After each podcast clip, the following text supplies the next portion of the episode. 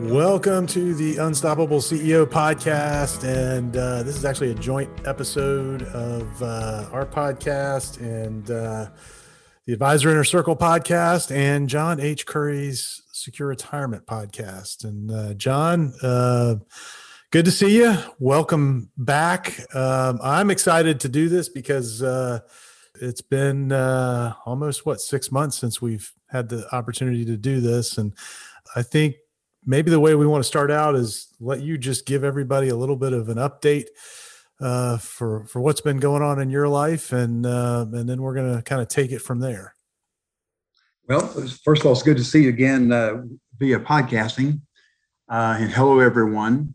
Um, what Steve is alluding to is I had some drama in my world starting on February 25th.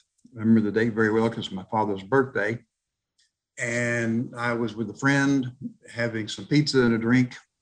And on the way home, I had a very, very sharp pain in my right leg. And I take that very seriously due to having some aneurysm repairs and stents installed in both legs in 2019. So I got in to see the vascular surgeon on Friday morning, the 26th of February, and also scheduled a time to go see a surgeon over at uh, Tallahassee Orthopedic Center long story short, give you this Cliff Notes version, and then I'm sure some of this will come out as we're talking today. Um, I ended up going into the emergency room on March 11th, and they did bypass surgery to bypass the stent. That did not work. So on Sunday, March 14th, my doctor's partner came in to see me, and I had met her. She said, I have bad news we have to amputate. And I'm thinking, my foot? She says, no, your leg above the knee. And I said, okay, why? She said, because the, the poisoning that's going on is coming up your leg rapidly. We've been monitoring it for three days. And if it gets to your kidneys, it will kill you almost instantly. I said, okay, when do we do surgery? And she says, as soon as I can get you into the OR, about an hour. I said, okay, you got things to do. I got people to call. Let's get it done. And I'll let that be kind of the, the opening. Um, and as usual, we've not rehearsed this. So I don't know where we're going, Steve, because I don't know what you're going to ask, but here we are. For everybody that's listening, I'm sure they've probably just had the same shock that I had that that day that you called me. Yeah, because you're one of the very few people that got the call. You did, yeah. And uh, in fact, it went to went to my voicemail at the time and uh, I was driving uh, my daughter back to college. And so I didn't hear it for uh, maybe about an hour or so. And I called you back and didn't get you. And, and I know we kind of went back and forth a little bit there. But on hearing that, I can tell you my own reaction was just utter and complete shock and and sadness really um you know kind of thinking about, you know, here you are, my, my close friend who's got got to go through this and the shock that you must have been feeling in that moment. And one of the things that I think we're going to get to today is talking about adversity, you know, and and you and I are sitting here now with the benefit of knowing what the whole story was, right? Or what's happened over over the last five months or so, four or five months since. I'll tell you just from my observation, it's been a a very challenging journey, but uh, in in some ways a very fruitful journey for you um, from from my outside perspective. You know, but I just want to give everybody who's listening just a moment to kind of let let it sink in what you just said. You know, because we we've had time to process. So you got that news. You really didn't have time to think much about it. I learned from talking with you after the surgery that you were at peace and sort of accepting it. That's the way you described it. Tell me a little bit about that. Well, I don't know where I got this from. I don't know if it's because of uh, you know something I learned in the Air Force in, in the '70s, dealing with things, uh, business along the way, martial arts. I'm not sure. I'm, I'm sure it's a combination of all of it. Is once you have all the facts, you make a decision, and you understand that it could be a good decision. It might turn out to be a bad decision, but you made a decision. And I have learned somehow or another not to have a whole lot of second guessing and regrets. Some things I have, I'll second guess myself back and forth, but it's usually little nitpicky things, but the big things. My friend Lee Harrison's always said, you know, if the building's on fire, John Curry is the guy to go to because he's gonna be the most calm guy. He's gonna say, well, I suggest you put the fire out then. And he'll be cool as a cucumber. You know, but little things like uh, headsets will bug him. You know, throw them across the room, things like that. Right, Steve? That, that, that may have happened before we started recording. Uh, you think? dead, Uh, dead I- headsets against the wall. I see them on the floor. I know it happened. Yeah. But uh, but uh, little things uh, do that. But it seems like I have the ability to just accept it. I don't have to like it, but I've learned to okay, what can I do about it? And, and in this case, because I've had several people ask me, especially medical folks, say, "Well, how, were you able to make that decision so quickly?" I said, "Well, the key words were, it could and will kill you." death is pretty damn permanent. And I remember when I called Susie, my lady, she says, honey, it's just a leg. You're still alive. Even without a leg, you'll be alive. We'll get through this. So that, that's that's that's the best answer I can give you is I'm pretty well at peace with most decisions. And even when it goes to crap, I go, okay, time for another decision. What do you do now? Mhm. and this has not all been a bowl of cherries. It's been a pain in the ass in a lot of ways, be blunt. And I've had to I've had to work on my attitude adjustment and my mindset up here. We're going to get to all of that because uh, I, I've kind of had the privilege of observing all of this, you know, and, and you would think privilege would be a really weird word to use to describe this, but I'll be honest with you, I've never in my life witnessed someone face the kind of challenge that you faced with the mindset that you've you've brought with it. I've learned a lot um, and and that that has been a personal gift to me. And I hope through our conversation in this episode, and and uh, I think we'll probably end up with with probably I don't know two maybe three short episodes out of this that uh, that hopefully that'll be a gift to anybody who who listens along because we all run into adversity. I hope we all don't run into this specific adversity that you've had, but uh, but we all run into adversity and and uh, the longer you go in life i've learned the more significant those things tend to get Yes, and let me say this. I, I hope that you don't go through what I went through, but let me say this: you will go through some type of um, life-changing, game-changing adversity sooner or later. It's going to happen, and I think that the the more that we read and study and learn from other people and how they dealt with it, the better we are.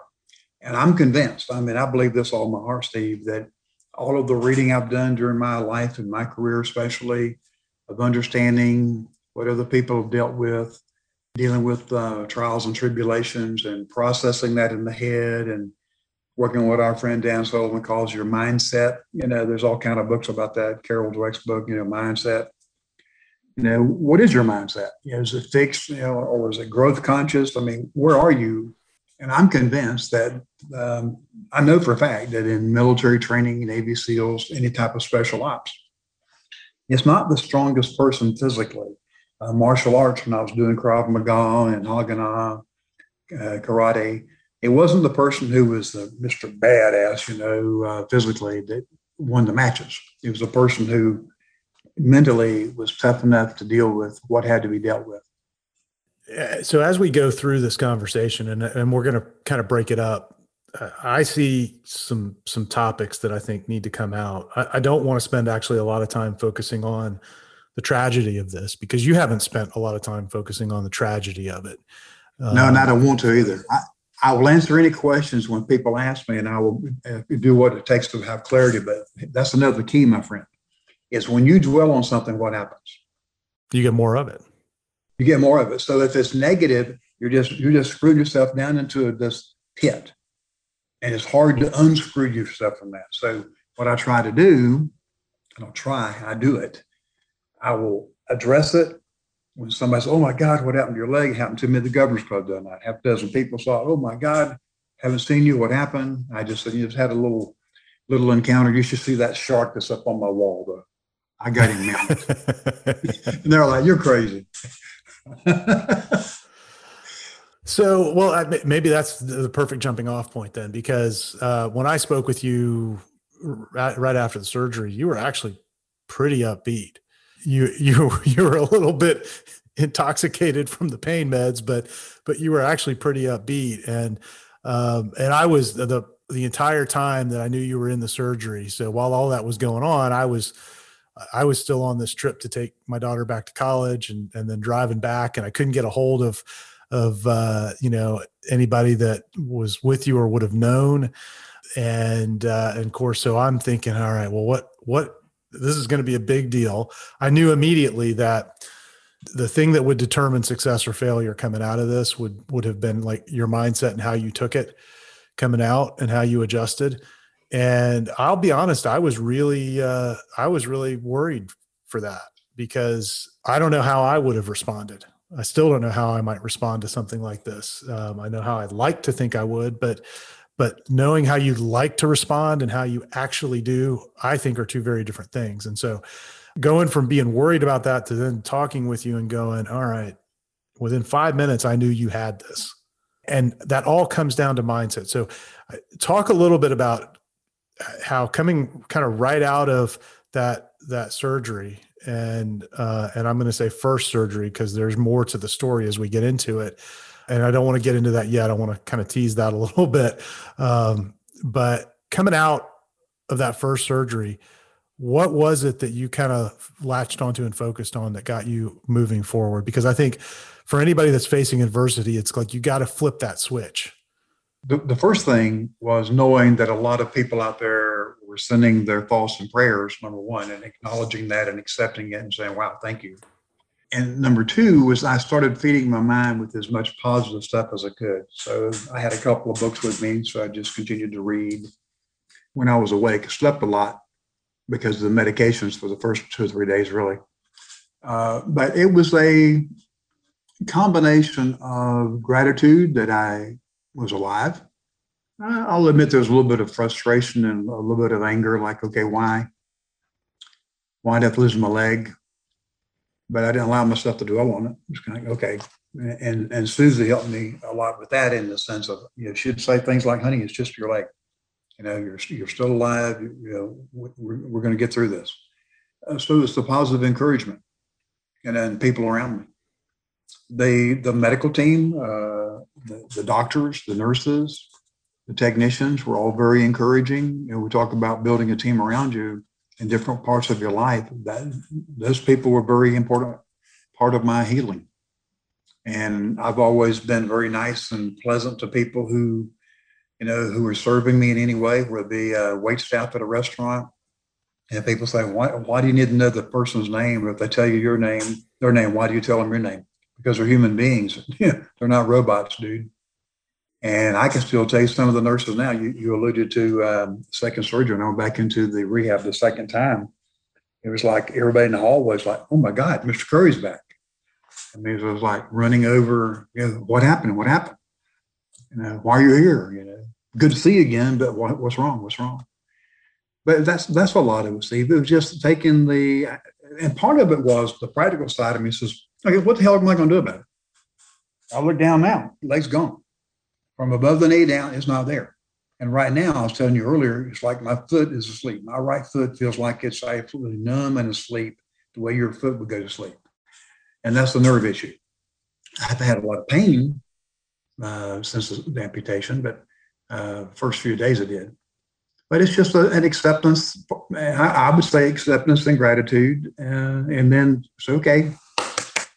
Time to get with it. What can I do to improve it? So listen to the folks in rehab and do this and don't do that. And your point earlier about we were kidding around about me leaving the kitchen counter going to the to the wheelchair without falling and busting my face because the tendency is just to hop off this chair and just go get a cup of coffee. Well, you don't hop and you do that when you got one leg because the other leg, and I've already had three falls when after the first surgery, and the third one was just because of that. Because I was out at my property with my grandson, I'm coming down the steps, hop down steps just fine. He's got the walker waiting for me, and the right leg goes taking a step, and guess what? I landed on the dirt. well, and, and you made the comment earlier today, like, you know, your brain still thinks it's there. Yes. You know, like it, you haven't adjusted to the fact that, you know, when you go to step with that leg, that there ain't nothing touching the ground. So, so four months later, the brain still says, "Hey, foot do this, foot do that," and uh, was that right? March, April, May, June. Yeah, we're, we're mm-hmm. almost at four months. You sort of made this immediate jump to a positive mindset, and you know it it took you a little while to get you know recovered to the point where the pain meds weren't kind of influencing your days dramatically and and uh, you know kind of where you got into a bit of a routine but even even within the first few days you were doing things ahead of schedule and that that's been kind of the the theme throughout all of this is that you know they the doctors or the you know the the rehab nurses or whoever would tell you okay, here's our goal, here's where we want to be. And and you you would take that and say, all right, well, how do I cut that time in half and double the result? Well, that's true. And I remember uh, one of the uh, physical therapists said, okay, I have two questions for you. When you are in here, what do you want to accomplish? I said, well, uh, I want us to start on time. I will be on time. I will be early and whatever time I'm allocated, if it's the 30 minute sessions or the 45 minutes, I want to get as much out of that as possible. And it got to the point after the first day, uh, the doctor even said, Hey, look, if he wants to come in earlier and do other stuff on the machines over there, let him do it. If, if there's space, you know, you can't move another patient to accommodate me. But so I, I would go in there sometimes and have 15 to 30 minutes of doing something before they had time to work on me during my allotted time. But the reason I did that was twofold. One is I, yes, I wanted to have improvement, but also wanted something to occupy my mind. Because if you sit around, you suck your thumb, poor little me, poor little me, poor little me, you're going to get a whole lot more poor little me. But if you're doing something physical, like, uh, I mean, they gave me five pound dumbbells. Are you kidding me? I used to do 35 pound dumbbells, curls you know, and, and do 50 pound dumbbells when I was doing bench presses. And you're going to give me five pound dumbbells?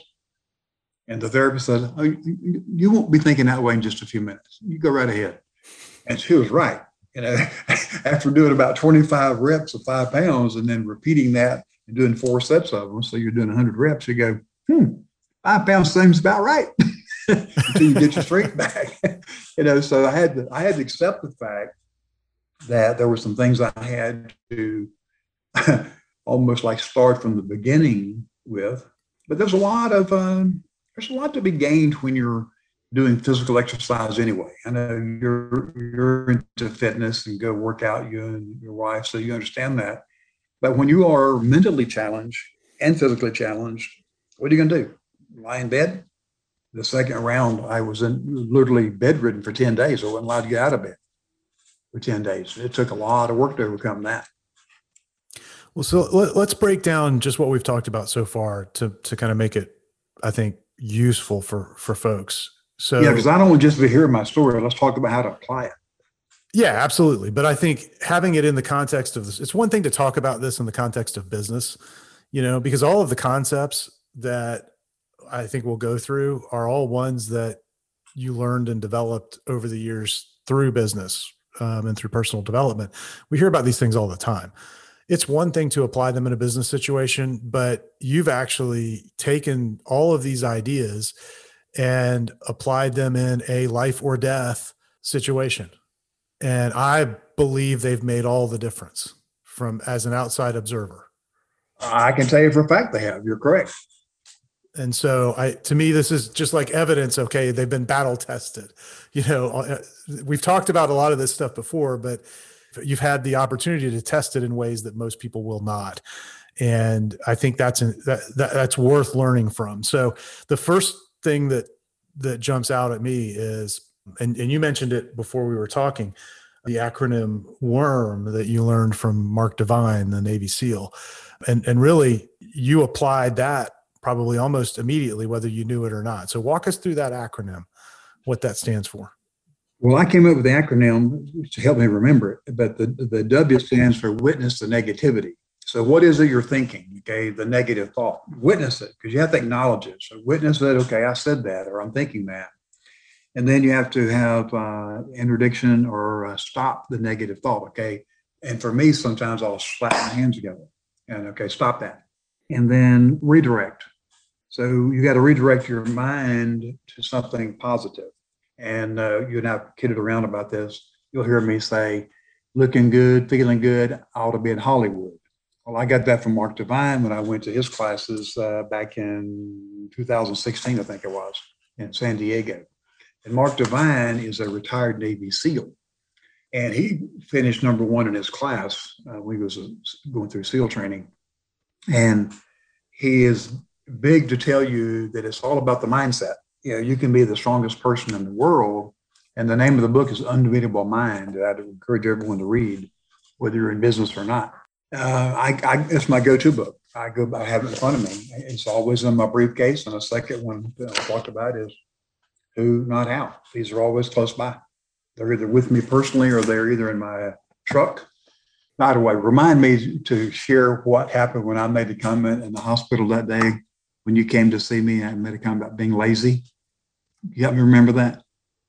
Uh, I called you uh, the uh, most productive man in rehab. well, we'll come back and talk about why you said that because of what was going on that day. But, but the, um, but I, and then the M stands for maintain.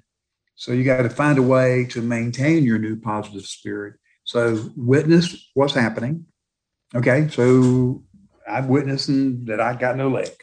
Negative thoughts. Well, crap how the hell am I going to do this? How can how can I do this? I'm, I'm I'm giving up a lot of stuff.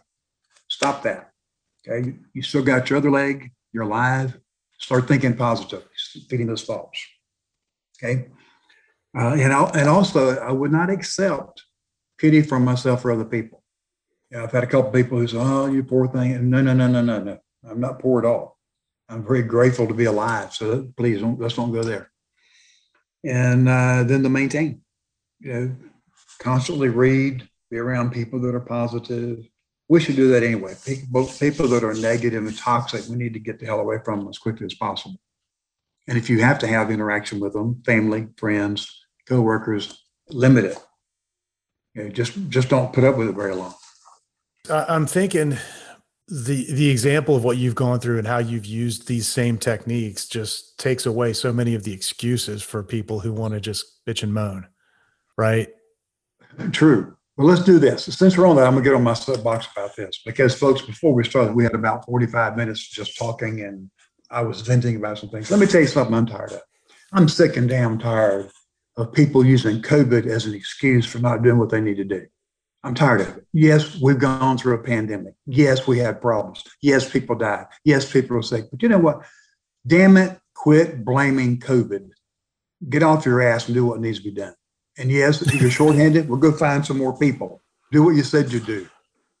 That's right.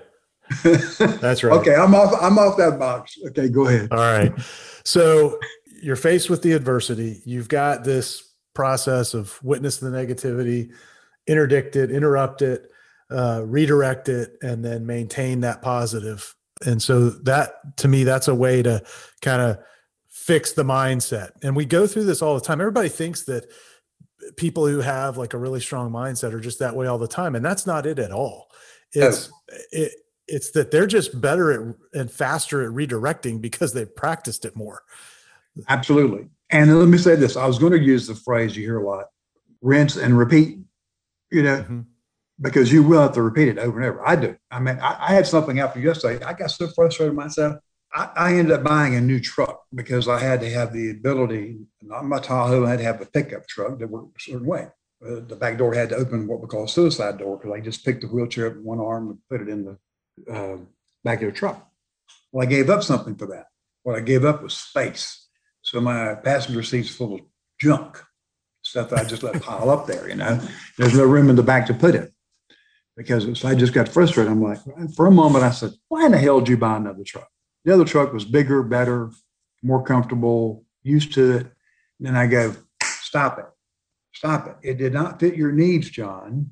I literally said this out loud. It did not fit your needs. This truck fits your needs for now. When you get your prosthesis, go buy something new if you don't want it anymore. So you have to constantly be on guard for that. Always. And, uh, you know, we all go through it multiple times a day and we tend to overlook, I think, the small occurrences of it and let that go. And that's a mistake, I think. You've had to deal with it on a, a pretty massive life changing scale. I can only imagine, like, you look down, you know, and almost every time you look down, you have the opportunity to just jump right into a pit of despair or not. True. well said. Anyway, so I, I think having that little shift is important. And then the other thing that that you know you you kind of touched on there is this uh, once you've shifted into this positive kind of growth mindset and i think growth is the way to describe it you made the decision that okay yeah this has happened but damn I, I still have things i want to accomplish you know and right now my my number one focus and you know my focus has got to be how do i get my health back right? So even a couple of days out of surgery you're doing things and forging relationships with the you know the medical team and you know and setting these goals for yourself. And then you did it in rehab. And i remember walking into the the rehab facility um, and you were there the first time what two weeks? Was that about two weeks that's right. One week in the hospital then two weeks in the rehab hospital.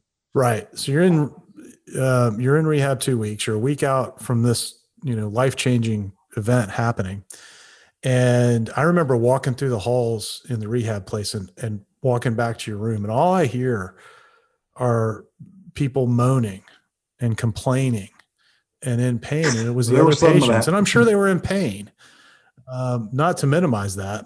And then I get in your room, and I believe at that point you were sitting in the wheelchair. You were dressed and shaved, um, cleaned up. You know, you weren't in a hospital gown you wouldn't allow yourself, you know, and I'd seen you in the hospital and and all that kind of stuff, but you you, you got yourself together and you were in pain, you know, because I, I saw you wince in pain, but you didn't moan or complain about it, you know. And so there's two ways to to take these things. And so you had set these goals for yourself. And it was so interesting to see how everybody around you that whole team of people that was there for your care, how they responded to this attitude that you had that, all right, I'm here. This has happened. I got knocked down, but damn it, I'm going forward.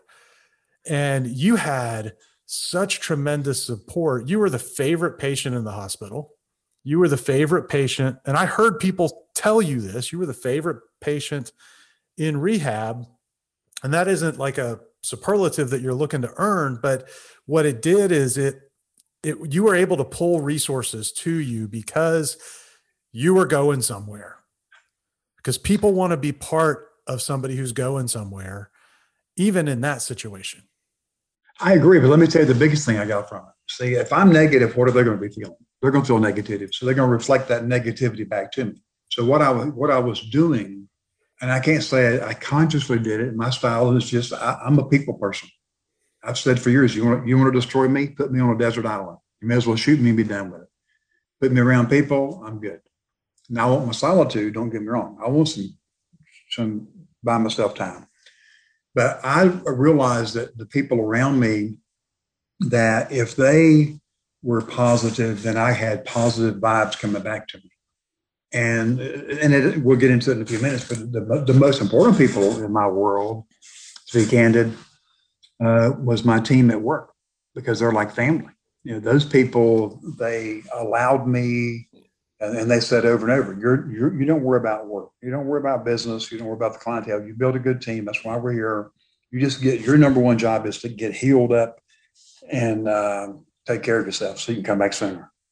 Yeah, and we're going to talk what I want to do with the team stuff. I want to talk about that separately. Um, okay. In in in the next episode, um, because there's a lot to break down there as well. But I think just for for people, we've been through a lot of stuff in the world, and we're going to continue to go through a lot of stuff. I mean, that it seems to be the human condition is that there is constant chaos, both on an individual and a societal level. And to for anybody to think that what we've been through in the last 18 months is is anything unusual you haven't studied history very much. It's just part of the game.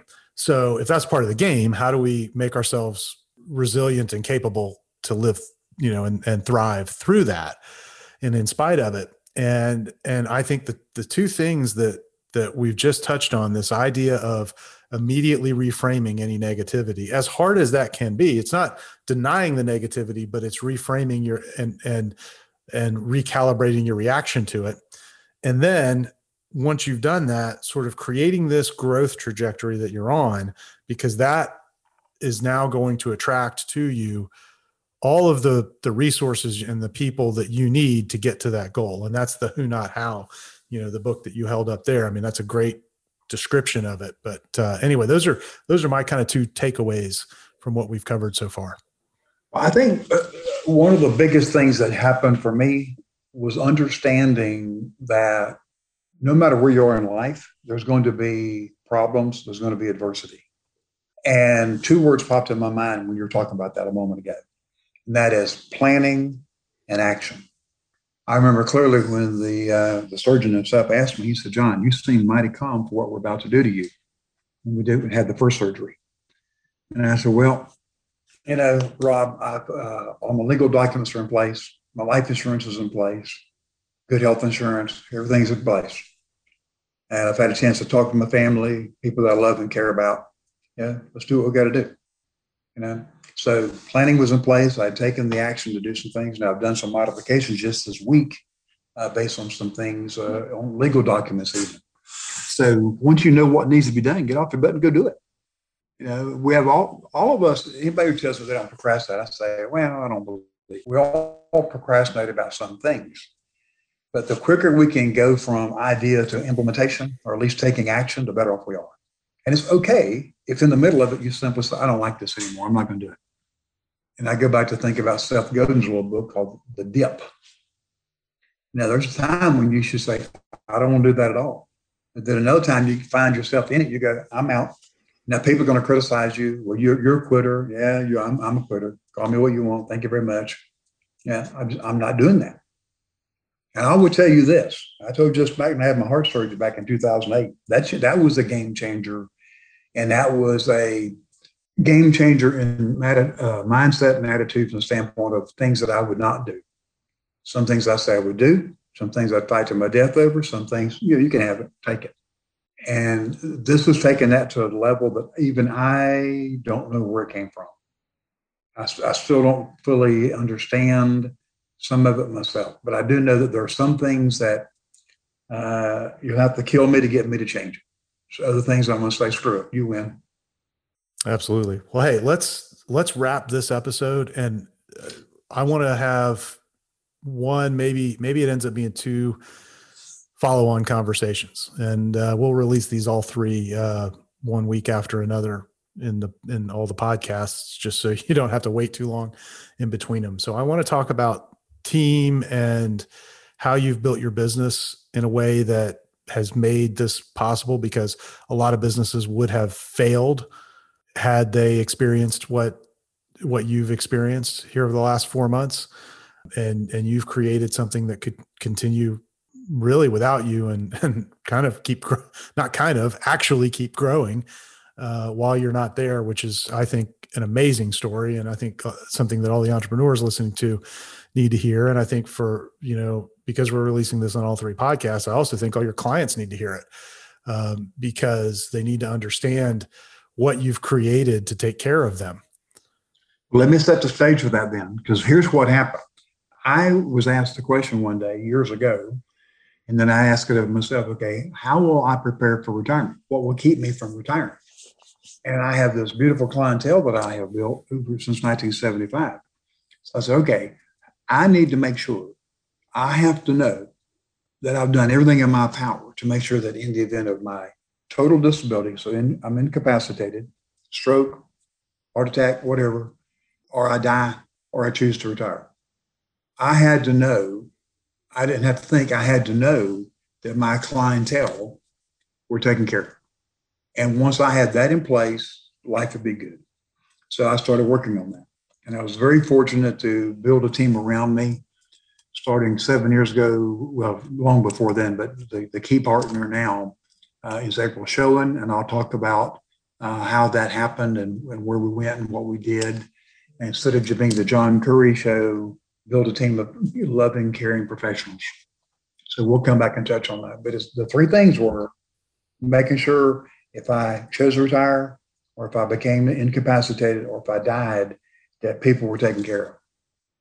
Absolutely. So I want to touch on that, and I want to touch on productivity because you've been, um, as I called you, you were the most productive man in rehab, and uh, the things that you actually got done uh, in the outside world, most people wouldn't have been that productive had they been in the office. So um, I want to touch on that a little bit and and kind of talk through that. So, uh, folks, we'll be back with a continuation of this conversation, and uh, I hope you found this helpful. We would love to hear your feedback. If you're watching this on YouTube, leave us a comment below. If uh, if you're hearing this on the podcast. Um, and this has been helpful. Send me an email. You can uh, email uh, me directly, steve at unstoppableceo.net. I'll pass on your your comment to John and uh, share it with him. Um, but we'd love to know if this is uh, the kind of conversation that you're finding beneficial. All right, I'll see you soon, my friend. Very good. If you would like to know more about John Curry services, you can request a complimentary information package by visiting johnhcurry.com slash podcast. Again, that is johnhcurry.com slash podcast. Or you can call his office at 850-562-3000. Again, that is 850-562-3000. John H. Curry, Chartered Life Underwriter, Charter Financial Consultant, Accredited Estate Planner, Masters in Science and Financial Services, Certified in Long-Term Care, Registered Representative and Financial Advisor of Park Avenue Securities, LLC. Securities products and services and advisory services are offered through Park Avenue Securities, a registered broker dealer and investment advisor. Park Avenue Securities is a wholly owned subsidiary of Guardian. North Florida Financial Corporation is not an affiliate or subsidiary of Park Avenue Securities. Park Avenue Securities is a member of FINRA and SIPC. This material is intended for general public use. By providing this material, we are not undertaking to provide investment advice for any specific individual or situation or to otherwise act in a fiduciary capacity. Please contact one of our financial professionals for guidance and information specific to your individual situation. All investments contain risk risk and may lose value. Past performance is not a guarantee of future results. Guardian, and its subsidiaries, agents, or employees do not provide legal, tax, or accounting advice. Please consult with your attorney, accountant, and/or tax advisor for advice concerning your particular circumstances. Not affiliated with the Florida Retirement System, the Living Balance Sheet, and the Living Balance Sheet logo are registered service marks of the Guardian Life Insurance Company of America, New York, New York, copyright 2005 to 2020. This podcast is for informational purposes only. Guest speakers and their firms are not affiliated with or endorsed by Park Avenue Securities or Guardian, and opinions stated are their own. 2021 124367 expires August 2023.